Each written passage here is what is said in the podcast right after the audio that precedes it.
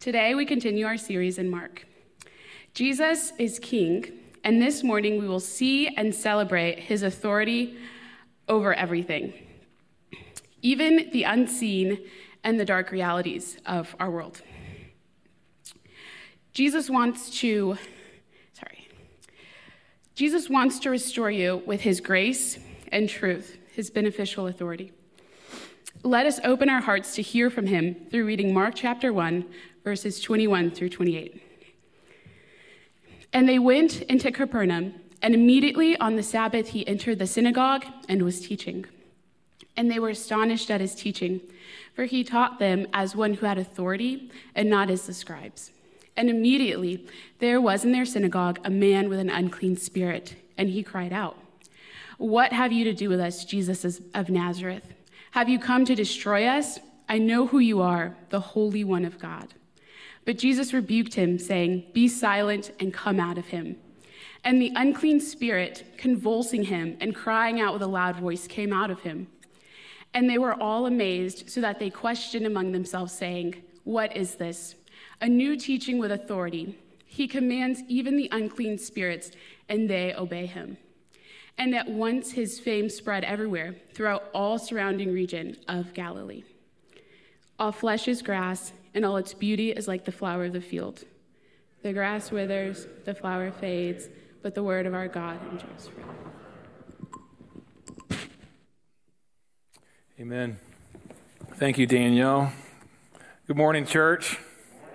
It's a joy to be with you. Gardner, thank you for the testimony. I am very tempted just to invite you to come back up here so that we can have a relevant word from the Lord for all of us. That was potent and powerful. We want to share good news moments in our congregation because here's the truth. In a world where there's a lot of difficult news, we know the greatest news Jesus is alive, He's risen from the grave, and He's making all things new. He's changing the, lo- the lives and the hearts of men and women who follow Him, families that are, celebrate His authority, and He is working. Isn't that true, church? He's working in our congregation, He's working in our city, and we want to share that good news. Uh, today, we're going to see uh, the authority of Jesus, and, and I'm very aware of this. That there are people with us in this room, uh, joining us virtually, who will hear us later, who are discouraged, who are overwhelmed, a sense of despair or dread. It seems like death is winning. It looks like darkness is the ultimate authority. Depression is real. But today, we're reminded how the authority of Jesus wants to give us freedom, hope, life, love. We take our eyes off of our circumstances and we fix them on the rock who is higher, His word that is our foundation for all of life and all of love. Today, we're going to look, walk verse by verse through this passage, and we're going to have a few points of, of application. I don't have any points from the passage, and in fact, the word is going to alliterate before I do, believe it or not. I'm going to be secondary in my alliteration today. But here's the truth we're going to study the authority of the king. Last week, we uh, celebrated how the authority of the king netted people with his grace, how he called people to follow him as disciples. That is, coming into a life where every one of our steps is learning from the true king, where his authority that is with us in his person and his word shapes absolutely everything we do, conquered by his grace. And we're going to see today how the authority of King Jesus extends beyond just those that he calls, but his authority is over absolutely everything. And when the authority of King Jesus extends, whether that's individually in our hearts or in our society, our city, in our countries, there is inevitably a conflict of kingdoms. There is a prince of this world. And when the word and the authority of the true king goes out, he doesn't give up turf easily. He does so with convulsions, actually. The battleground of this conflict of kingdoms, it's right here. It's your heart and it's my heart. And so before we study the word, let's go to the Lord of the word together and ask for his spirit to be with us. Let's pray. Lord, we want to submit ourselves to your rule and your reign. I pray that you would remove all distractions and all barriers. Lord, give us ears to ear, hear, eyes to see, and hearts to receive. May your beneficial rule and reign restore and renew.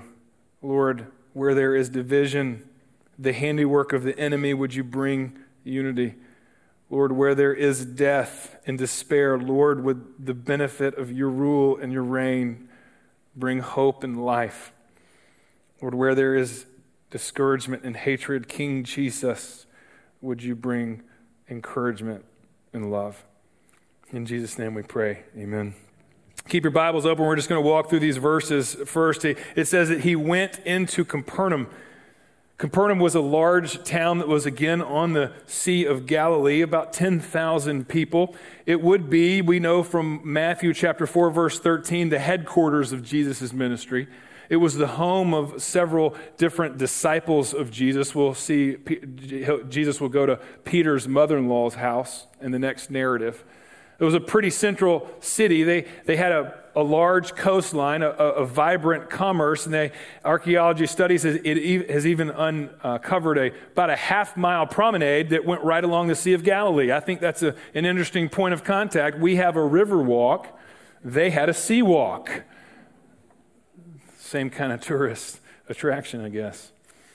But in this place, it says that Jesus immediately went into the synagogue. The word immediately runs all through the Gospel of Mark seven times in chapter one, and it's communicating something sudden, a significant event that we need to pay attention to. In this case, it says that Jesus immediately on the Sabbath entered into the synagogue.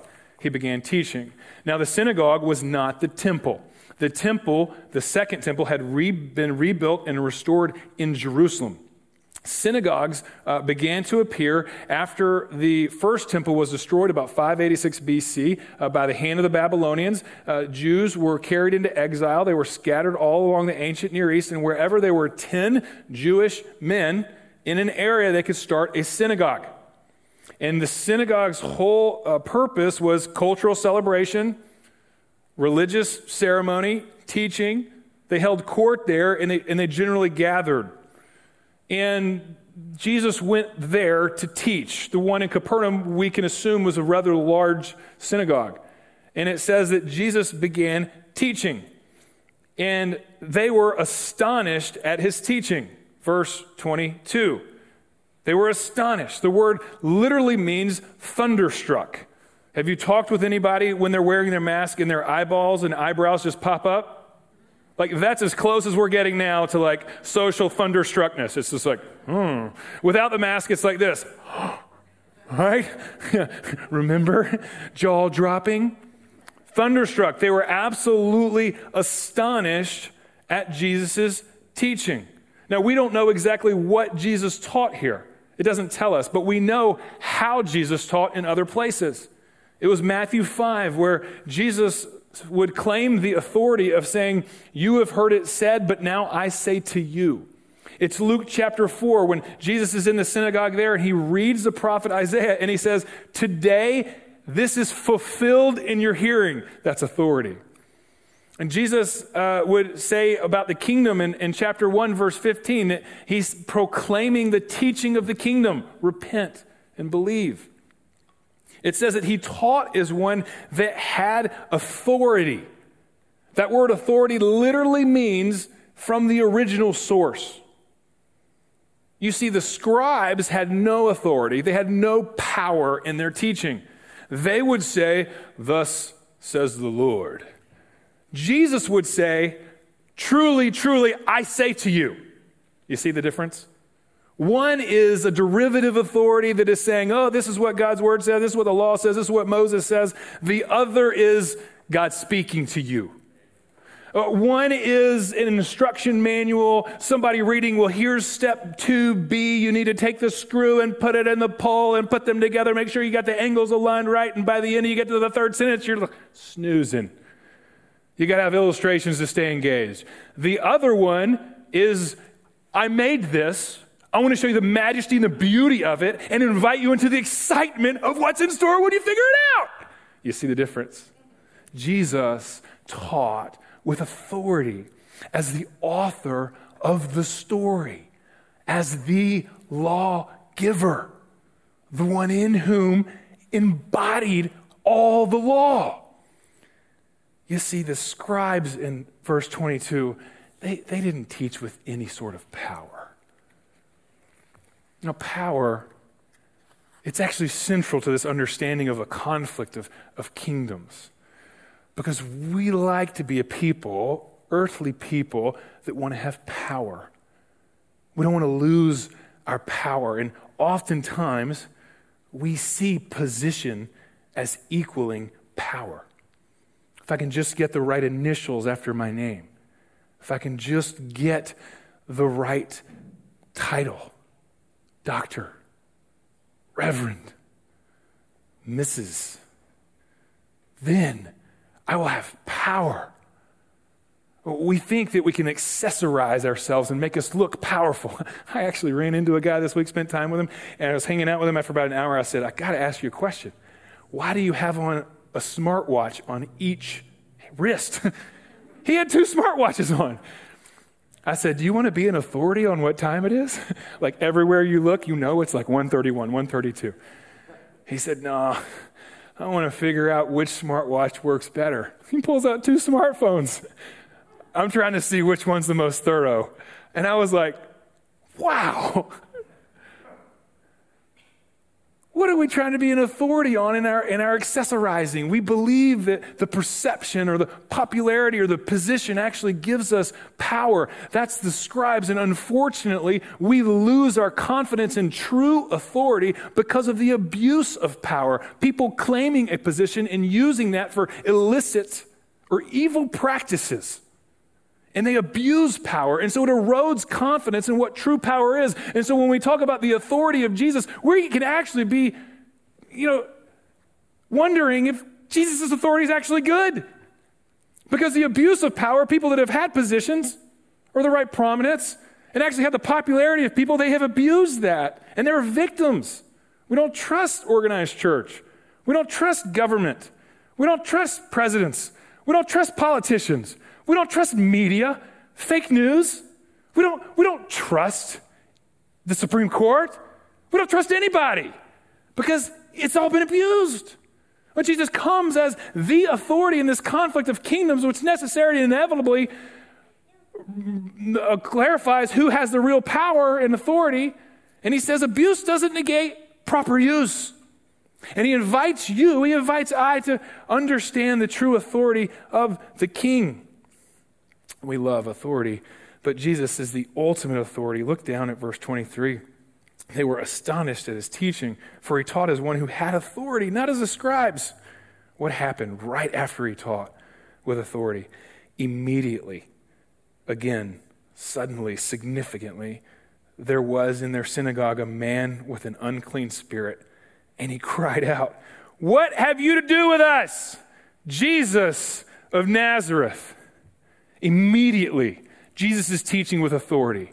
Immediately, an unseen power. Immediately, evil, darkness cries out. And notice, this isn't a conflict of powers. They're not rattling lightsabers or swords here. They're submitting. What would you have to do with us?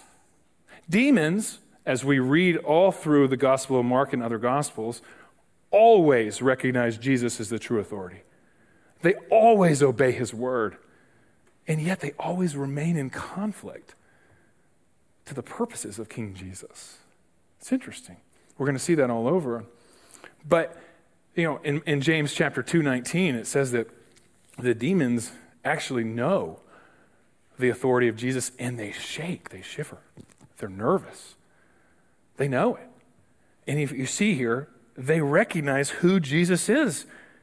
He cried out, What do you have to do? Jesus of Nazareth. Nazareth. He, they say, Have you come to destroy us? We know who you are, the Holy One of God. They know Jesus.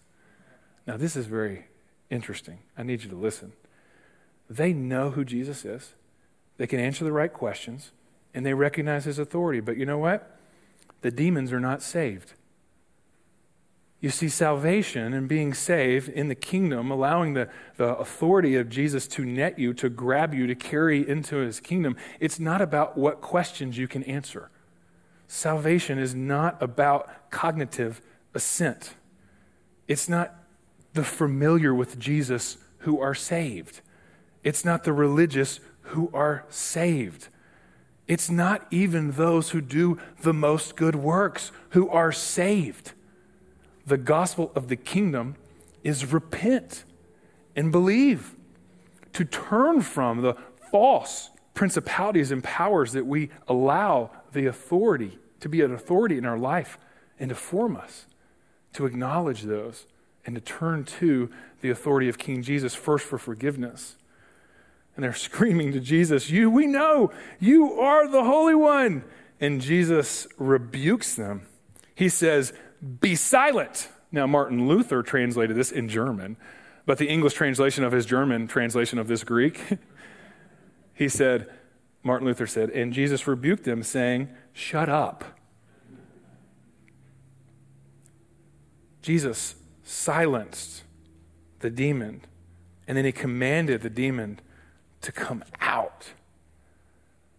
Jesus has all power and total authority over darkness. The demons listened and the demons obeyed. I would have loved to have seen it. I have no idea how Jesus commanded those demons.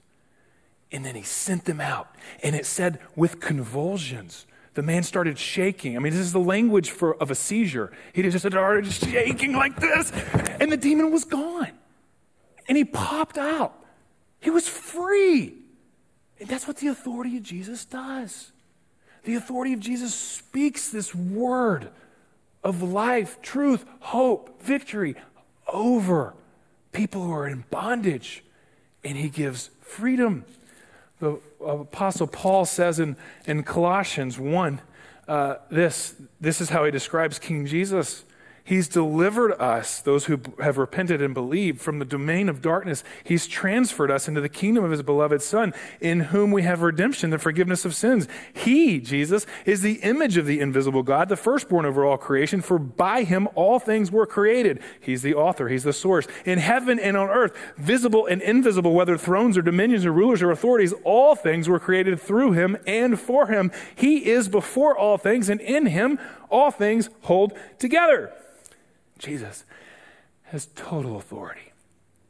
But notice the irony. Look at what the people say after the demon is taken out of the man. They questioned among themselves and they said, Who is this? Who is this? What? Because if I go back, the demons said, We know who you are. Yet the people said, Who is this?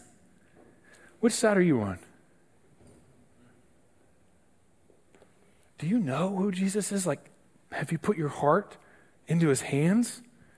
Beyond cognitive assent, knowing about Jesus, being confirmed in, in the church of Jesus Christ, but do you have a relationship with the living God? Demons know and are not saved. The people are amazed and they don't know. These people go around talking about Jesus after this. They leave. Oh, have you heard? You won't believe what I just saw this guy Jesus do. But they didn't know him. That's why Jesus says in Matthew chapter 7, verse 16, Not everyone who says to me, Lord, Lord, will enter the kingdom of heaven. Only those who know me. What does it mean to know this authority? It means to repent and turn from these other authorities that shape our lives, these other kingdoms to ask for forgiveness and to be renewed by the beneficial rule of King Jesus. That's the passage today. And I want to give you a few points of application. And I want to point out again uh, Mark alliterated before I did because the people were astonished at Jesus' authority. That's two A's. Let's look at a few takeaway points. How, how do we, what do we get from here? First, I want you to repent and to return. when we see the authority of Jesus' teaching, like the original stuff of God's design, that He controls everything, it reveals our inadequacy.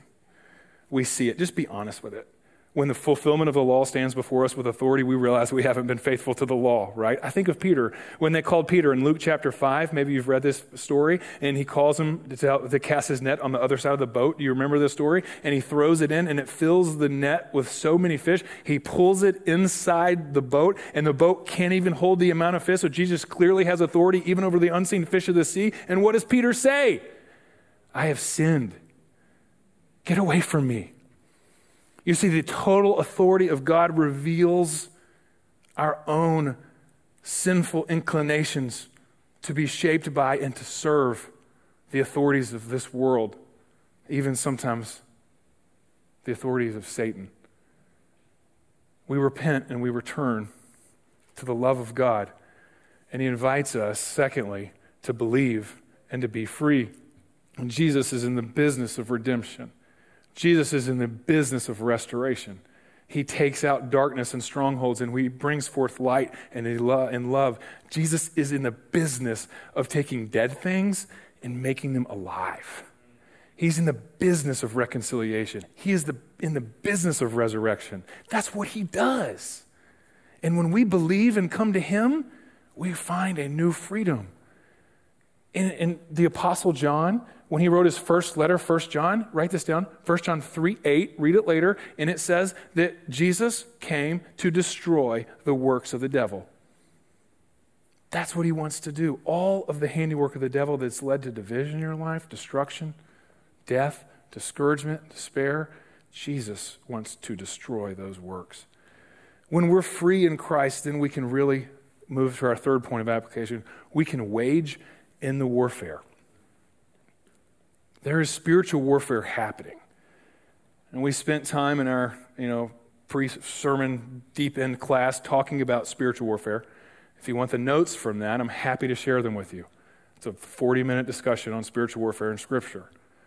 But for now, suffice it to say this our battle's not against flesh and blood. There is darkness and an enemy that wants to divide, discourage, derail, and to kill. He's the father of lies and deceit. He has authority that's been given by God. And I don't understand, but somehow God uses that authority for his own glory. And our battle is not against our spouses, it's not against our roommates, it's not against our neighbors. Our enemy is not our boss, it is not any political party or any politician. Our enemy is the devil. And the opportunity for people who have been freed, who believe, is to wage in this war. And you will realize that our wounds will increase our worship. Let me tell you, I was reminded of this this week. There was two stories that I read about. First uh, was a man whose name was Wilbur Halverson, a World War II vet. Second was a woman in Myanmar who was entering into an exercise competition. Maybe you saw this video. There was a coup in Myanmar. And behind her in the video are all these armed cars. The authority, the government was being taken over, clueless to the war that was happening. I think many Christians are there. Same boat. We're just totally clueless of the war that's being waged and our role in it. But Wilbur Halverson turned 102 years old. Listen to this. He fought in World War II. He stormed the beaches in France. He was reflecting on his life and faith. In the Battle of the Bulge, he was shot in the chest. The bullet went into his lungs, and he should have died. Somehow, by a miracle, he lived. The doctors, using God used medical science and, and, and doctoral expertise to bring this guy back to life. He ended up getting married, having kids, and even grandkids. And on his 102nd birthday, he was reflecting on his life, and he said, You know what? Entering into battle and fighting actually deepened my faith. I knew God more from waging war. that, that's power. You see, what we find is when we are awoken by God's grace, netted by His mercy, and we're we repent and we return to his love and we believe the gospel and find freedom, then we actually engage in the spiritual warfare that's happening in our hearts and in our families, in our neighborhoods, in our city, then we realize it's tough, but our wounds will deepen our worship. We can find true power in God. And this is the fourth thing. We have an opportunity, I think, to live in power underneath the authority of the word when Paul condemns leader, leaders in the church. In 2 Timothy chapter 3 verse 5, he says that they have an illusion of godliness. They look good on the outside, but they have no power on the inside. Why is that? 2 Timothy 3 verse 8, because they reject the truth of God. You see, the Spirit of God uses the Word of God in the lives of the people of God to display the victory of God in all of life. Jesus came to destroy the works of the devil. And then the fifth thing and the last thing is this we need to be able to grow in grace. We have the opportunity to do that as we come to this table. You see, the true authority, Jesus Christ, he left his position in heaven. He was in the form of God, but didn't consider equality with God something to be grasped, so he made himself nothing. He took the nature of a servant. He became obedient to death, even death on a cross.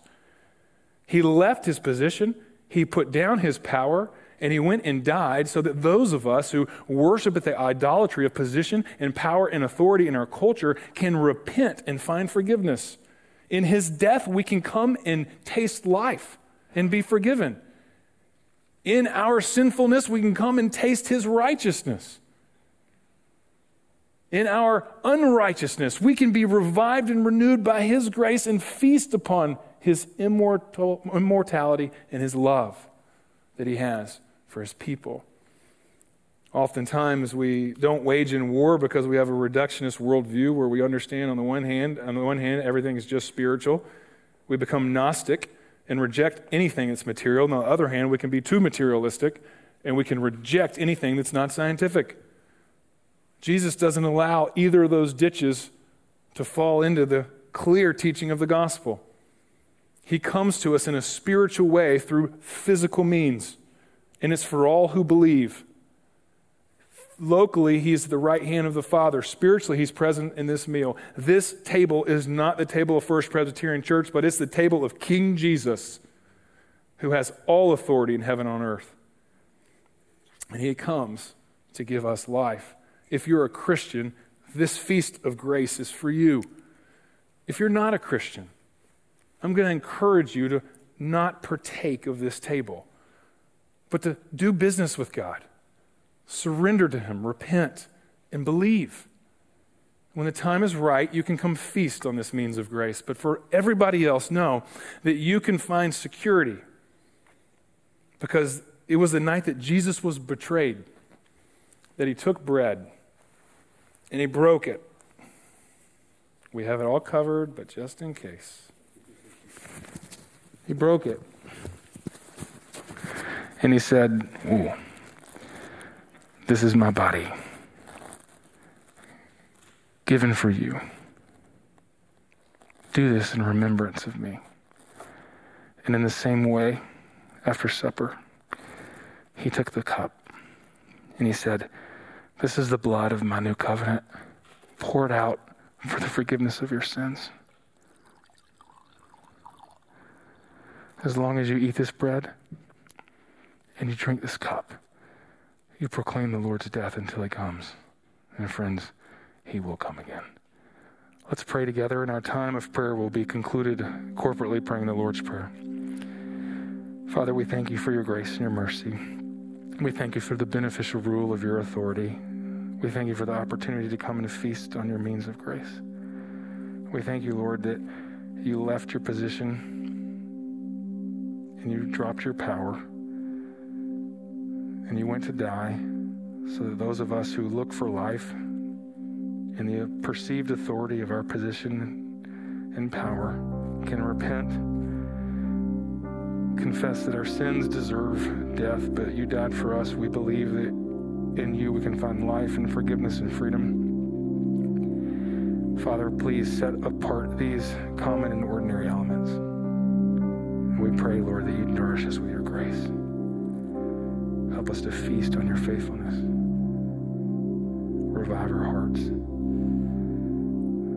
Invite us home. In Jesus' name we pray. Amen.